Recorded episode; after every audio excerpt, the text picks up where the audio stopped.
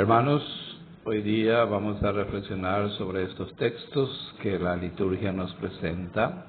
La primera lectura en el libro del Génesis y el Evangelio ah, de San Marcos. En la primera lectura de hoy se nos presenta la, la creación del mundo en un lenguaje poético lleno de símbolos. Recordamos que la Biblia es un conjunto de libros que nos presenta el encuentro y la experiencia de Dios. Aquí nosotros no nos vamos a fijarnos demasiado en, la, en el sentido cronológico de la historia. Se trata más bien de una historia de salvación. En esta historia de fe, lo más importante es esa revelación de Dios los encuentros y desencuentros, la fidelidad y el amor, el amor inmenso de Dios por cada uno de nosotros. Eso eh, podríamos decir también como si fuera el sueño de Dios para cada uno de nosotros. Y el Evangelio hoy expresa en pocas palabras cómo la gente reconoce a Jesús y acude a Él de forma numerosa. Ahí eh, podemos ver que hay mucho entusiasmo, hay movimiento, hay solidaridad, van detrás de Él porque desean que Jesús les sane. Y podemos decir que no, no vemos aquí una búsqueda individualista. Comenzaron a traer a los enfermos en camilla, dice. Incluso orientan a las personas para que les toquen, aunque solo sea la orla de su manto hay una atracción grande hacia la persona de Jesús, algo nuevo, algo se ve, algo se siente en la presencia de Jesús.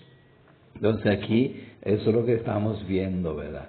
Nosotros, ah, hay gente que buscaba a Jesús y le reconocían, llevaban a las personas que no podían ir por sí solas, por sí mismas hasta Él aconsejaban que tenían que hacer en presencia de Jesús para ser curados, es decir, para rescatar nuevamente el sabor de la vida y continuar el camino menos solo, el camino con alguien, alguien que te acompaña, alguien que está contigo, alguien que sabe que va a darte una respuesta de vida.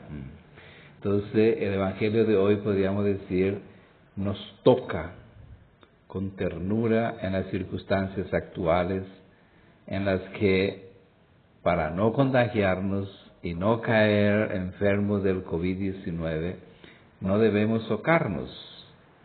Pero nosotros sabemos que la experiencia del tocarnos, de estar cerca, es una experiencia muy humana, es una experiencia que necesitamos.